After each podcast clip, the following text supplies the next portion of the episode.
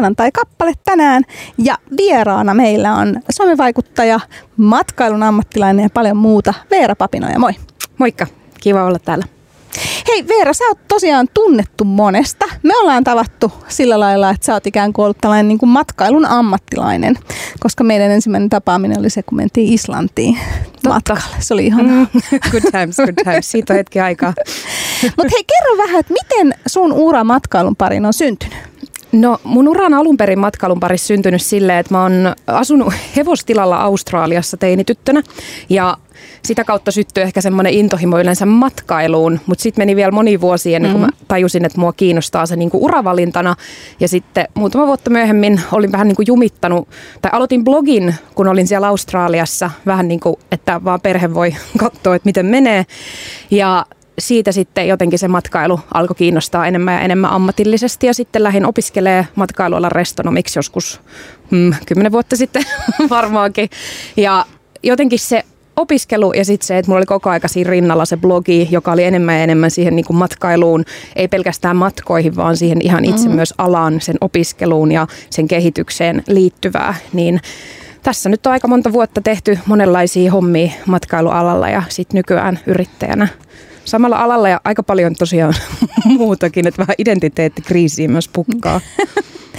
niin, siis tämä oli kuitenkin, tai on mun mielestä edelleen yksi niinku suosituimpia matkailublogeja, tämä sun tota noin, Veera Bianca nimellä, eikö löydy? Joo, löytyy. Mä oon kirjoittanut sitä tosiaan, no sieltä 2008 saakka. Se on aika vanha blogi, mutta se on 2017 siis on päättänyt niin kuin Suomen parhaaksi matkablogiksi. Ja sitten siihen aina yrittänyt panostaa sille, että panostaa siihen hakukoneoptimointiin eikä niinkään semmoiseen päiväkirjamaiseen, miten menee maailmalla, niin on se edelleen hyvinkin luettu. No mitä sä oot mieltä itse niin matkailubloggarina ja toisaalta matkailun ammattilaisena, että mitä, millaisia tietoja ihmiset etsii näistä niin matkailubloggeista? No siis nykyään nimenomaan sitä tietoa, että ehkä vielä silloin kun itse aloittanut matkablogin, niin se oli semmoista fiilistelyä, ehkä sitä mikä on nykyään siellä somessa, semmoista, että hei tänään mä täällä Kiinassa tein tällaista ja söin tällaista, mutta nykyään se on sitä hyvin konkreettista tietoa. Että jotkut saattaa jopa ihmetellä, että kun mun Instagram on tosi henkilökohtainen, mutta sitten mulla onkin joku Hongkongin matkaopas, jopa tietyllä tavalla ehkä vähän geneerinen, mutta kuitenkin siitä kulmasta, mikä mua kiinnostaa. Niin kyllä ne on ne hyvin spesifit tiedot, että kyllä ne suosituimmat blogipostaukset on niitä niin kuin kymmenen vinkkiä Prahaan ja Hongkongin parhaat hotellit ja sellaisia. Et edelleen tavallaan niin kuin ihmiset kuitenkin kokee, että sellainen vertaistieto on niin kuin tärkeää. Joo, ja mä uskon, että siinä on just se, että silloin kun ihminen voi jollain tavalla rileittaa muhun, niin kuin ehkä sekin on kolmekymppinen sinkkusoolomatkailija ja tykkää samanlaisista kokemuksista, niin silloin se mun männes matkaopastieto on todennäköisesti relevanttimpaa kuin joku ihan geneerinen, niin sit siinä kohtaa. Ja eihän nykyään siis matkablogeihin tullaan ehkä enemmän nimenomaan Googlen kautta kuin sitä kautta, että hei mä tykkään Veeran matkavinkkeistä, mennään sen blogiin, vaan enemmän sillä, että googletetaan sitten Hongkongin parhaat hotellit ja päädytään ihan mihin sattuu ja se on toivottavasti mun blogi. niin ja kyllä musta tuntuu, että toisaalta sillä henkilöllä on ikään kuin väliä. Että jos nyt mietitään että vaikka sitä, että tämä soolomatkailuhan on käsittääkseni yleistynyt aika paljon. Eli enää ei tarvi olla välttämättä niin kuin lähteä kun jotenkin se perinteinen tapa mm. on, että sulla pitää olla kumppani tai perhe tai ystäväporukka. Kyllä se on. Itse asiassa mulla ystävätkin nyt taas, kun matkailu vähän niin kuin jatkuu siitä, mihin se ehkä joskus jäi, niin huomaa, että ihan ystävätkin laittaa viestiä, että apua mä lähden eka kertaa soolomatkalle. Miten mä teetän nyt tämän check ja mikä tämä on ja apua mitä mun pitää tehdä ja apua, apua. Myös siis ihmiset, jotka on kokeneet matkailijoita, mutta ei välttämättä yksin matkailijoita, niin kyllä se on semmoinen aihe, mistä ihmiset tulee varsinkin just kysymään vinkkejä. Ne tulee silloin ehkä sinne Instagramiin enemmän silleen, että hei mä tiedän, että sä teet tätä, voit sä please auttaa mua ja uskallanko mä ja miten mä voisin mennä illalliselle yksin, ettei se ole ihan ihan noloa ja kaikkea semmoista niin kuin vertaistukea siinä asiassa ehdottomasti. No miten sitten, tosiaan sä sanoit äsken, että, että silloin se matkailu, mihin se jäi, ja sehän jäi meillä voimakkaasti sinne 2020 kevääseen, ja nyt on käynnistymässä taas. Niin huomaatko selkeästi tavallaan niistä sisällöistä, mitä sulta niin kuin jotenkin pyydetään, esimerkiksi Instassa tai muualla, että tämä on taas lähtenyt niin kuin lentoon. Huomaa, siis on ehdottomasti niin kuin juurikin lähtenyt lentoon, että se on mielenkiintoista matkailualalla ja omissa opinnoissa paljon keskusteltu siitä, että onko tämä pandemia ollut koko matkailualalla semmoinen niin mahdollisuus riisettaa johonkin parempaan tulevaisuuteen, että on ollut aikaa, aikaa keskittyä vastuullisiin toimenpiteisiin ja tulevaisuuden suunnitelmiin, vai lähteekö tämä nyt ihan just silleen, että no niin, nyt lähdetään kaikki kimpassa Venetsia risteilylle, kävi miten kävi ja makso mitä makso, niin sinänsä joo, mutta mä oon jopa ehkä vähän yllättynyt siitä, että kyllähän somessa käydään paljon keskustelua matkailun haitoista, etenkin lentämiseen, mitä tulee, mutta yllättävän paljon jengi on niinku saman tien lähdössä myös Kreikkaa. Et jotenkin se tuntuu palaavan kyllä aika pitkälti siihen, mistä se lähti. Niin, olisiko se kuitenkin sitä, että ihmiset on sillä lailla, niin kuin mitä mä nyt sanoisin, odottanut nyt ehkä niin, kuin niin kauan, että jos tavallaan pandemia olisi loppunut vaikka vuosi sitten, mm. niin silloin me ei olla niin, kär, niin kärsimättömiä. Että nyt tuntuu, että kaikki olisi heti saman tien, niin kuin, että no niin. ja mä luulen, että meitä on just tässä tilanteessa vähän niin kuin kahdenlaisia matkailijoita. On niitä, jotka on nyt mä oon ehkä itse, että mä oon nyt tottunut olemaan matkustamatta. Vähän matkustin ihan siis järjettömiä määriä ennen joo, pandemiaa. Siis, joo, siis sä matkustit ihan koko ajan, että mä seurasin sua joo, niin kuin just sille 14 lentoa kahteen viikkoon. Mm. En suosittele sitä kellekään monestakaan syystä, mutta niin kuin, että tavallaan itse tottu siihen vähempään matkailuun ja nyt ne mä oon tehnyt nyt muutaman työreissun, niin ne tuntuu tosi spesiaaleilta ja niihin panostaa eri tavalla, kun niitä on vähemmän. Ja toki hankin pandemiakoiran niin kuin kaikki, niin senkin takia matkustaa vähemmän. Mutta sitten taas on niitä, joilla on nimenomaan oikein patoutunut se tarve matkusta ja lähtee nyt ihan täysillä vielä enemmän. Ja sitten jossain oli joku tutkimus siitä, että Jenkeillä on niin paljon lentopisteitä, että nyt on pakko vaan niin kuin ihan täysillä lähteä. On se vähän pelottavakin ajatus mun mielestä. Se on niin kuin tavallaan, että on niin kuin pakko lähteä Kyllä. matkalle. No miten sä itse siis, sä olit tosiaan hyvin selkeästi matkailun kanssa tekemisissä ja ennen pandemiaa, niin se on ollut sun pääsisältöä, koska mä oon tosiaan seurannut sun somesisältöä kauemmin. Niin miten sä niinku itse koet sen oman identiteetin? Sehän niinku, mm. ikään kuin pikkasen niinku ammatti-identiteetti niinku muuttuu jonkin verran. Mm-hmm. Joo, siis kyllä niin kuin pandemia aiheutti tietynlaisen identiteettikriisin, mutta voi myöntää, että se alkoi jo vähän ennen sitä mulla. Että mulle niin kuin teinityttynä se unelma oli just se, että mä voin vapaasti matkustaa ympäri maailmaa ihan loputtomasti ja olla diginomadia, live the dream ja niin kuin inspiroida muitakin tavallaan siihen samaan unelmaan ja siihen, että se on mahdollista. Mutta sitten tavallaan mitä enemmän alkoi myös opiskelee vastuullista matkailua ja tutustuu niin kuin ilmastonmuutokseen ja tähän raporttiin ja kaikkea, mitä siihen on liittynyt, niin totta kai niin kuin, sitten on alkanut miettiä sitä, että, että niin kuin, onko se, mitä mä haluan promota, se, että nyt matkustaan kaikki he ihan sikana ja ollaan vapaita ja nähdään maailmaa, niin sitten on ehkä tullut vähän se, että ei se ole tavallaan se mun viesti, että mulle somessa parasta on se, että mä voin auttaa ja olla tukena tavalla tai toisella, niin sitten on ehkä herännyt se, että onko se sittenkin ainakin siellä somessa jotain muuta. Ja sitten matkailualalla taas itse opiskelee paljon niin kuin vastuullista matkailua moneltakin kulmalta, niin se, että, että tota, mitä kaikkea se mun tulevaisuus on. Se ei ole missään nimessä sitä, että mä haluan promota hulluna matkustamista, mutta mä en myöskään koe, että ulkomailla matkustaminen pitäisi nyt jotenkin äkkiä lopettaa tai maailma tuhoutuu. Täällä maanantai-kappaleessa keskustelemme matkailun ammattilaisen äh, somevaikuttajan matkabloggari Veera Papinajan kanssa. Ja me aloitettiin tuossa puhumaan matkailusta, mutta nyt tietysti jos katsotaan pandemian ajan sun somesisältöjä, niin nehän on muuttunut aika hyvinvointipainotteisiksi. Mm. Niin mistä tämä on niinku tullut?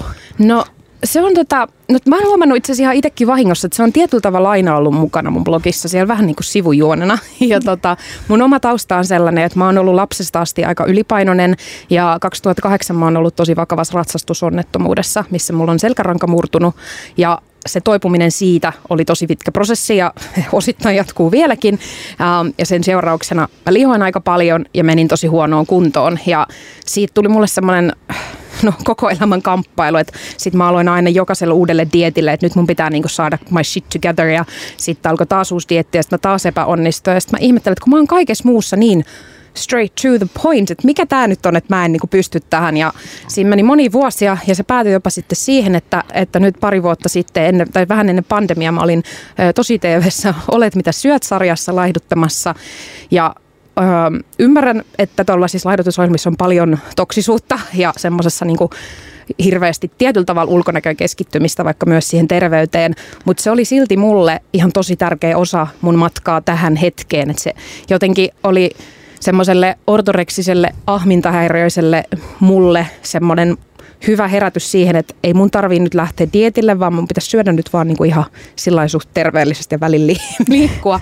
Se oli vähän sellainen herätys siihen ja mä sen inspiroimana opiskelin ravintovalmentajaksi semmoisen niin muutaman kuukauden. Ehkä enemmän siksi, että mä oppisin enemmän ja Multa kysytään niin paljon somessa sen jälkeen, kun on laiduttanut mm. 35 kiloa. Osa on tullut takaisin, mutta ei, ei kaikki.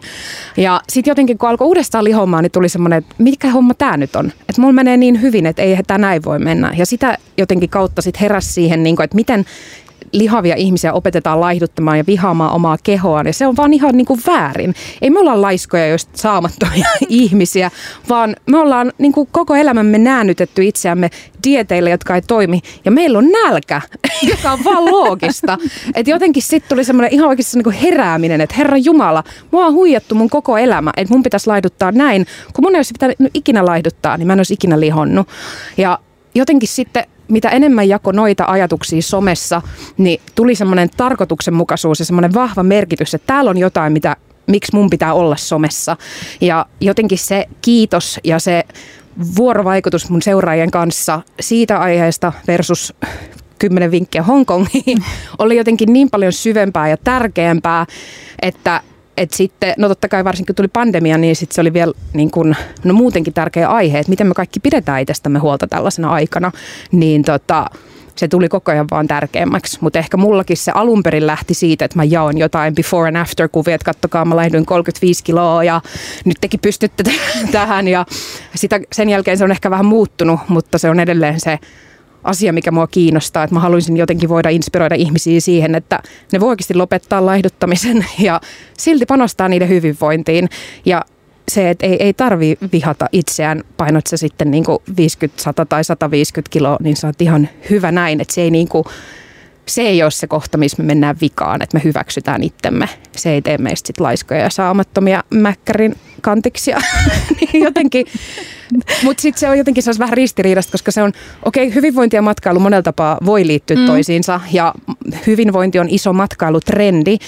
Um, mutta tietyllä tavalla mä vähän koen, että mulla on nämä kaksi maailmaa tällä hetkellä, jotka on molemmat tärkeitä, mutta sitten mä jotenkin koen, että tämä, puoli hyvinvointimaailmaa, että et, et, tarvitaan siellä, mutta sitten on silleen, että no hitto, mä en ole mikään ravitsemusterapeutti tai semmoinen niin superkoulutettu ammattilainen, että miten mä voin siellä niin kuin sitten olla, niin se on mulle vielä ehkä vähän semmoinen kysymysmerkki ja semmoinen, mitä mä yritän päässäni selvittää, mutta iso ja tärkeä aihe.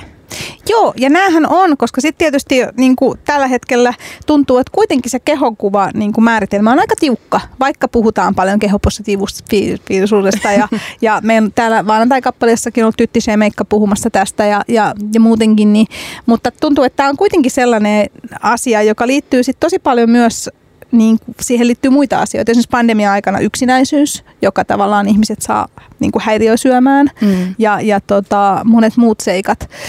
Ja kyllä mä niinku uskon, että se liittyy matkailunkin yhteen, koska tavallaan matkalla sitten, jos on koko ajan inhottava ja epämukava olla, niin sittenhän se matkustaminenkin on jotenkin. Mm.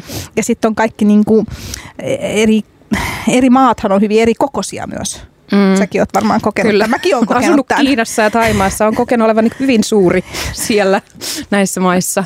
Ja sitten mä joskus saanut semmoisia niin kommentteja, niin kuin mitä hirveämpiä, mutta tavallaan silti ne on ollut niin kuin kulttuurisidonnaisia. Et Katarissa kerran, mä olin semmoisella hevostallilla, niin sitten se mies sanoi niin kuin hauskana vitsinä, että hei, suthan voisi punnia tuossa hevosen vaan alla, että oot sä yli 100 kiloa. Mutta se ei ollut niin kuin, niin. siis olihan se törkeetä, mutta jotenkin sitten tollaisesta tulee aina se, että mihin mä nyt vedän sen rajan, että mä hyväksyn niin kulttuurierot mm. ja sen, että noin ei voi puhua kellekään. No siinä, siinä kohtaa mä myönnän, että mä vaan hiljaa hymistelin ja toivoin, että voisin vajota maan alle. Mutta tollaisia tilanteita. Ja sitten yksi, mitä mä tein viimeksi on se, että Uh, isompana ihmisenä moni pelottaa mennä lentokoneeseen, jos ne ei mahu siihen penkkiin tai vyöhön. Joskus satunnaisesti, riippuen lentokonemallista ja just siitä satunnaisesta vyöstä, niin joskus mulla on käynyt niin, että se ei ole mennyt ihan kiinni. Ja joskus nuorempana mä oon vaan hävennyt sitä niin paljon, että se ei sitten vaan ole ollut kiinni. Onneksi mitään ei ole käynyt. niin, niin sitten kerran mä olin se, että hitto nyt mä puhun tästä somessa. Että mä oon huomannut, että mitä enemmän mä tuon niitä asioita somessa esille, mitkä mua kaikista eniten niin kuin hävettää ja mitkä on mulla niistä kaikista vaikeimpia asioita, niin niille on se kaikista suurin vastakaiku, koska joku muu kärsii niistä asioista myös. Niin jotenkin siitä on ehkä tullut myös semmoinen mun somen aihe. Täällä puhutaan niistä asioista, mitkä, mitkä niin on, on vaikeita tavalla tai toisella. Niin, Mutta mut se niin vyökeskustelu, kun mä kerrankin postasin, mä olisin, että no hitto, miksi tämä hävettää? Mä postaan tänne someen, että kattokaa vyö ei mene kiinni. Joudun pyytämään lisäpalan. Niin se jotenkin se vastakaiku siitäkin, että jotkut isommat ihmiset ei tiennyt, että semmoisia on, ja sitten niitä vaan ahistaa mennä matkalle, koska mitä jos ne heitetään ulos koneesta? Ja sitten mä ajattelen, että apua, apua, täälläkin on niin paljon asiaa. No mutta tätä mä myös tarkoitan, ja tavallaan näähän on, niin kuin häpeähän on sellainen tunne, joka on mm. ehkä niin kuin kaikkein pahin tunne, koska se tutkimusten mukaan saa meidät käyttäytyy eniten niin kuin irrationaalisesti ja jotenkin niin kuin tavallaan se voi tuottaa tosi paljon just vihan ja mm. niin kuin muita ahdistuksen kokemuksia. Niin nämä asiat on nimenomaan sellaisia matkustamisessakin. Että mm. toi voi oikeasti olla jollekin ihmiselle se syy, miksi hän ei matkusta lentokoneessa. Niin on ja yksi mun jenkkiystävä Kirsten on just perustanut sellaisen Instagram-tilin kuin Plus Size Travel 2 ja sitten jotenkin itsekin on mennyt sinne katsomaan ja tulee semmoinen että miksi mä en ole koskaan puhunut näistä kaikista aiheista. Että aina mä oon ollut isokokoinen, kun mä oon matkustanut, mutta se on ollut mulla vähän sellainen sivuseikka, että joo, siellä on paljon häpeää, mutta vähän semmoinen, että se ei ole se aihe. Mm vaan mä nyt vaan satun olemaan, minkä kokoinen mä satun olemaan. Mikä on myös tietyllä tavalla hyvä, että kyllähän sä voit minkä kokoisena tahansa myös tehdä mitä vaan mm-hmm. ja millaista uraa vaan. Mutta jotenkin se on tuonut hyvin siellä tilillä kaikki esiin silleen, niin kuin hauskojen reelsien kautta siitä, miten hotellin one size fits all kylpytakki ei todellakaan fits all ja se tästä vyöasiasta ja mm. sitten monista tällaisista matkailuun liittyvistä, just noista kulttuurieroista. Että mä oon itse kerran lähtenyt työreissulle Vietnamiin konferenssiin, tajusin Ho Chi Minh City's hotellissa, että oli kaikki housut kotiin, paitsi ne pinkit joukahousut, mitkä mulla oli jalassa. Ja sitten kun sun pitäisi lähteä etsiä niin suit pantseja Vietnamista, niin kuin tämän kokoisena, niin siitä ei tule yhtään mitään. Jonkin paikalliseen mooliin ja oli silleen, että anteeksi, do you have XL? Sitten katso silleen, no. Ja no, sitten tuli yksi puolituttu. mä nauran, mutta siis tämä on just tällaista tavallaan Mut, tragikoomista. Niin, niin joo, todellakin. mutta sain sitten lainattua yhdeltä puolitutulta semmoista hametta ja viimeisenä päivänä putosin Mekon jokeen ja siinä meni sitten nekin. Mutta nämä on ehkä just sellaisia, mitkä mun mielestä niinku vapauttaa ihmisiä. Eli tavallaan kun ne kuulee, että joku toinenkin, tiedätkö sellaiset asiat, että me kätketään itseemme mm. just, että no mua hävettää nyt kauheasti, mä laitan tämän peiton tämän mun vyön päälle, että ei mene kiinni. Niin sitten kun joku toinen puhuu siitä ikään kuin, niin sitten voi olla se, että okei, ehkä tämä nyt ei hävetä mua. Niin, että se vaan on, niin kuin, niin. it is what it is. Ja jotenkin ehkä siksi mulle silloin, kun mä päätin, että mä lähden tähän Olet, mitä syöt sarjaan, niin se oli niin iso päätös mulle just siksi, että mä olin se, että nyt mä joudun jakaa sen kaikista jotenkin synkimmän ja häpeillisimmän osan musta koko Suomen kansalle. Ja sitten mä aina just mietin, että on just sellainen, niin kuin, että joko mä en koskaan tee sitä, tai sitten se tulee olemaan se tärkein asia, mitä mä tuun koskaan tekemään. Ja kyllä mä koen, että se vähän niin meni, vaikka, vaikka silloin joinkin jotain. Katsokaa, lähden 35 kiloa ja mediat kirjoittaa upea bloggaa ja 35 kiloa kevyempänä. Niin tota, se ei ole ehkä se, mitä mä enää haen, mutta, mutta se oli silti tärkeä osa sitä matkaa tähän. No miten sä oot siis somevaikuttaja myös ja sulla on tosi aktiivinen sosiaalimedia, varsinkin toi Instagram, niin tota, millaisia kommentteja sä saat? No kyllä mä saan enimmäkseen siis positiivisia kommentteja ähm, ja niin kuin, paljon hyvää ja rakkautta, mikä on ihanaa. Ja tosi paljon varsinkin yksityisviestejä ja tosi semmoisia henkilökohtaisia viestejä. Ihmiset kertoo ihan hirveästi niiden kokemuksista, mutta onhan mua silti yllättänyt se, että nykyään kun puhuu enemmän näistä niin kuin terveys- ja kehopositiivisuus ja näihin liittyvistä asioista, että sitten se niinku, toinen puoli, en mä saa mitenkään hirveästi, mutta kyllä mä joka kerta niinku järkytyn siitä, miten lihavia ihmisiä kohdellaan somessa. Ei välttämättä silloin, jos ne ei jotenkin mitenkään, tai siis silloin kun mä en puhunut siitä, mm. että mä oon lihava mitenkään. Ja mä ehkä opettelin vähän poseraakki silleen, että kukaan ei huomaa, mm. kun mä täällä balilla vähän tälleen näin. Niin se ei ollut silleen niin in your face. Niin mä en saanut silloin juurikaan sellaisia kommentteja, vaan silloin kun mä ekaa kertaa puhuin näistä asioista. Ja just varsinkin se terveyskortti, niin miten sen aina vaan niin kuin nostetaan esille ja mullekin sit saattaa tulla jostain viestejä, että no et sä nyt voi niin kuin tuolla lailla tuossa sanoa, että et sä tiedä, että niin kuin lihavuus on terveysriski ja sitten aina sille, tota mä en tosiaan ikinä ole kuullut, kerran viikossa ainakin joku sen muistaa kertoa ja ja just niin kuin, no myös pandemia-aikana, koska mä oon puhunut paljon rokotteiden ja maskien puolesta, niin siitä tulee aina se, että no, mut mites toi lihavuus? Niin se on tosi väsyttävää.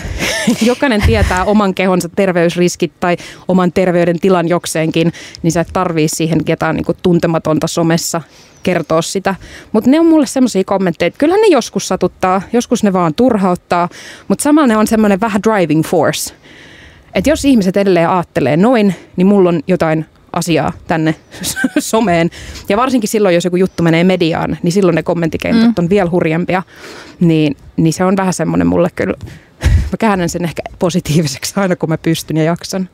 Ja mielenkiintoista on, että, että tavallaan esimerkiksi tupakoin, tupakoitsemista tai niin kuin alkoholin käyttöä, niitähän ei nosteta samalla lailla ikään kuin. Mm. Että et esimerkiksi mähän esiinnyn aika paljon niin kuin oluenkaan, mutta ei kukaan mulle ikinä sano, että nyt kun saat kaikissa kuvissa oluenkaan, niin tyyli, niin, tiiäksä, että... Ymmärrätkö, mitä tämä tekee niin, meidän verorahoille, niin, tämä sun alkoholin käyttö. Siis se on just näin. Ja sitten mulle ehkä yllättävin oli semmoinen, että silloin kun mä olin laihtunut 35 kiloa, ja mä voin ihan sairaan hyvin siis fyysisesti. Mä olin ehkä tehnyt sen vähän turhan ns. tiukalla dietillä ja treenillä, mutta kuitenkin voin mm. aika hyvin. Ja muistan sen päivän. Mä olin oikein se, että hitto, nyt mä sen tein ja mä lähdin jostain, mä lähdin kävelylle. Mä ostin vihersmoothien Joe and the Juicesta ja kävelin tuolla kadulla. Ja olimme silti isompi kokonen. Niin joku huusi mulle, joku humalainen nainen tiistai-aamuna tai mikä olikaan sieltä, sille, hei, hei vittu, sä oot niin läski, miten sä kehtaat olla noin läski. Niin sitten tuli just sellainen olo, että, että tämä on just merkki siitä, että kukaan ei tiedä mm. sitä sun tämänhetkistä tilaa, että mikä siihen toi. Voi olla, että mä oon just, niin kuin voin tosi huonosti ja on lihonnut hirveästi ja kaikki on just päin mettää ja syö vaan kananuketteja. Mutta voi olla myös, että mä oon tehnyt ihan sikana töitä mun terveyden eteen ollakseni tässä. Niin jotenkin se, että se kukaan, kukaan huutelija ei voi tietää sun terveydentilaa, oot se sitten lihava tai et. Ja ihan sama, vaikka mä voisin tosi huonosti, niin ei se kuulu kellekään tuolla kadulla. Niin ja mielenkiintoista on, että esimerkiksi itse kun, kun erosin ja oli tosi rankkaa ja laihduin niin kuin 15 kiloa, mm. niin kaikkihan oli mulle sille, että vitsi kun sä näyt työltä. Nimenomaan. Me ei koskaan tiedetä sitä, että miksi mm, sä laihduit tai mm. lihosit. Ja just se, että jos joku on laiha ja hyvän näköinen, niin ei se kerro, että se mm. voi mm. hyvin. Voi se voida hyvin, mutta voi mäkin voida. niin kuin, että joo, joo, se, ei, se ei korreloi. ärsyttää, miten me tehdään sellaisia päätelmiä ihmisen hyvinvoinnista. Ja sitten toisaalta myös se, että jos joku on lihava ja voi huonosti, niin pitääkö meidän sitten pilkata sitä? Ehkä, ehkä ei. Niin. me ei tarvitse mennä huutelemaan, että hei, Leski, meidän, meidän tota, verorahat kuluu ja sun pitäisi laihduttaa me äkkiä dietille. Niin jos me ollaan oikeasti huolissaan, niin tuo ei ole se approach, joka sitten ratkaisee, että hei okei, okay, hyvä kun sanoit, mä, mä lähden saman tien salille ja nyt lähti, kiitos, kiitos. Näin se on. Ehkä me ei vaan kommentoida toistemme ulkonäköä. Niin, niin se, on ihan hyvä. Lähdetään niin? No, Veera Papinoja, tota, sulla on myös kaiken tämän muun lisäksi pandemiakoira joka niin on täällä on. meillä studiossa. Hän on ihana, hänen nimi on Sydney kaupungin mukaan. Niin tota, Mites tämä nyt sitten, kun matkustus alkaa, niin sähän et voi lennennäillä mm-hmm. ympäri maailmaa. Joo, tämän, tämän mä olen tiedostanut. En aio palauttaa pandemiakoiraa mihinkään, kun maailma avautuu. Mä oon pitkään haaveillut omasta koirasta ja mun elämässä on aina ollut enemmän tai vähemmän eläimiä. Et mä oon ollut Intiassa koiratarhalla, vapaaehtoistöissä ja Australiassa ja, ja näin. Niin tota, sitten se oli ehkä semmoinen hyvä aika hankkia koira. Uh, voi olla jollekin myös huono aika, että mulla on se, että mä teen muutenkin etätöitä, että se ei ole mulle mikään, että pandemian aikana teen etätöitä, vaan se jatkuu mun elämässä ainakin toistaiseksi. Ja, tota, ja sitten ehkä just se tietoisuus siitä, että en mä halua matkustaa 14 kertaa ulkomaille kahden viikon aikana, että se ei ole mitään järkeä niin kuin ihmisen omalle hyvinvoinnille että niin kuin planeetan hyvinvoinnille kummallekaan, niin se, että mä tarviin täällä kotona jotain, mikä pitää mua täällä ja mikä niin kuin, koira on paras juttu mun elämässä. Hän on kyllä ihana. Ei niin kuin ikinä ole vielä harmittanut sunnuntai-aamuna kuudelta lähteä kaatosateeseen lenkkeilemään. Että, et, ja aion hankkia sille vielä kaveriksi toisen koiran. Ja aion myös joskus matkustaa, mutta sitä varten on sitten hyvät hoitajat, että vielä ehkä etin sitä balanssia, että mikä on semmoinen reilu matkustuksen määrä, kun on koiranomistaja. Siihen ei ole semmoista yhtä vastausta. Olisi ihanaa, että siihen olisi, että se on kuusi kertaa ja se on just niin. Mutta etsin, etsin sitä. No miten sä tavallaan matkailuammattilaisena näet nyt oman tulevaisuutesi? Niin kuin uratulevaisuudessa. Hyvä kysymys. Tähän mä toivoisin jonkun muun vastauksen. ja on käyttänyt paljon rahaa kaiken maailman coacheihin, löytäisi sen mulle. Mutta, mutta kyllä mä koen, että äm, tai niin kuin, mä, mä kävin vähän aikaa sitten Itävallassa matkablogikonferenssissa. Oli mielenkiintoista huomata, että siellä oli jenkkejä ja brittejä. Niille oli just se, että se niiden viesti on se, että sä voit matkustaa jatkuvasti ympäri maailmaa. Ja se, niin kuin, mitä ihannoitiin, on se loputon ulkomaan matkailu. Meillä Suomessa se selvästi on vähän kääntymässä joillekin ihan silleen, että kaikki lomamatkailu on vaan pahasta ja sitten joillekin niin, että sitä pitäisi tehdä vähemmän. Niin ehkä niin kuin se, että mitä enemmän toi puhe on tollasta, sitä enemmän mä haluan oikeasti ymmärtää vaikka lentämisen päästöjä, ei silleen pintapuolisesti, että se on pahasta ja lopeta heti, koska samaan aikaan Kiinassa rakennetaan sataa lentokenttää tällä hetkellä, niin se, että jos joku lähtee täällä boikotoimaan lentoyhtiöksi vastuullisuutta Finnairia, niin onko se sitten, johtaako se mihinkään? Mä en mm. sano, että johtaa tai ei johda, mutta sitten mua kiinnostaa tavallaan ammattilaisilla mennä niin kuin vielä syvemmälle kaikkiin noita aiheita. Ja just se, että mä en usko, että jokaiselle on vaihtoehto slow travel, mennä junalla ympäriinsä. Nyt kun mullakin on koira, jos mä haluan reissuun, niin en mä aio viikkoa käyttää junamatkailuun. Niin se, se kaikki. Ja muutenkin niin kun puhutaan vastuullisesta matkailusta, niin mua kiinnostaa ammattilaisena just, kun matkustaan köyhempiin maihin, että miten me oikeasti varmistaa, että meidän rahat jää sinne, eikä mene niin kuin pelkälle Four Seasonsille ja jollekin isoille kansainvälisille korporaatioille, vaan oikeasti niille ihmisille, jotka hyötyy siitä turismista. Et tämän pandemian aikana on ollut surullista nähdä esimerkiksi yksi tuttu perhe Palilla, ää, ää, kenelle mä oon lähtenyt rahaa joka kuukausi siksi, että niillä ei ole vaan varaa riisiin, koska ei ole turisteja, niin myös se, että ei me voida sitä lopet, turismia lopettaakaan, niin kuin ainakaan ihan niin kuin mm. seinää, koska sitten me jätetään maailmalle paljon ihmisiä ilman, ilman tota ruokaa, mutta niin kaikki toi niin kuin maailma kiinnostaa ihan hirveästi ja se, että missä siellä on ne oikeat vastaukset. Ei, ei niinkään se, että mä haluan itse välttämättä matkustaa. Jonkun verran joo, mutta enemmän se, että mihin toi kaikki menee ja miten me voidaan tehdä turismista hyvää. Ja tätä kaikkea voi seurata sun kanavissa. Kerro vielä tota, matkailun ammattilainen Veera Papino ja mitkä on sun kanavat? No ehkä kaksi pääkanavaa on kuitenkin mun blogi ja Instagram. Veera Bianca Instagram-tili ja veerabianca.com blogi joka on ehkä vähän hiljainen ollut viime aikoina, mutta kyllä siellä backendissä tapahtuu monenlaista, jotta siellä tapahtuisi vähän frontendissä niin sanotusti enemmänkin. Mutta ne on ne mun pääkanavat, mutta tosiaan Instagramissa sitten on just ihan niitä näitä juttuja myös, ei pelkkää asiaa. Mutta se onkin hyvä. Siellä näkyy muun muassa Sidney Koiraa. Hei kiitos oikein paljon Veera Papinoja. Kiitos. Ja muista että tämänkin haastattelun voit kuunnella sieltä Radio Helsingin sivuilta podarina tai sitten katsoa YouTubesta Radio Helsingin YouTube-kanavasta. Vieraana tänään oli matkailun ammattilainen Veera Papinoja.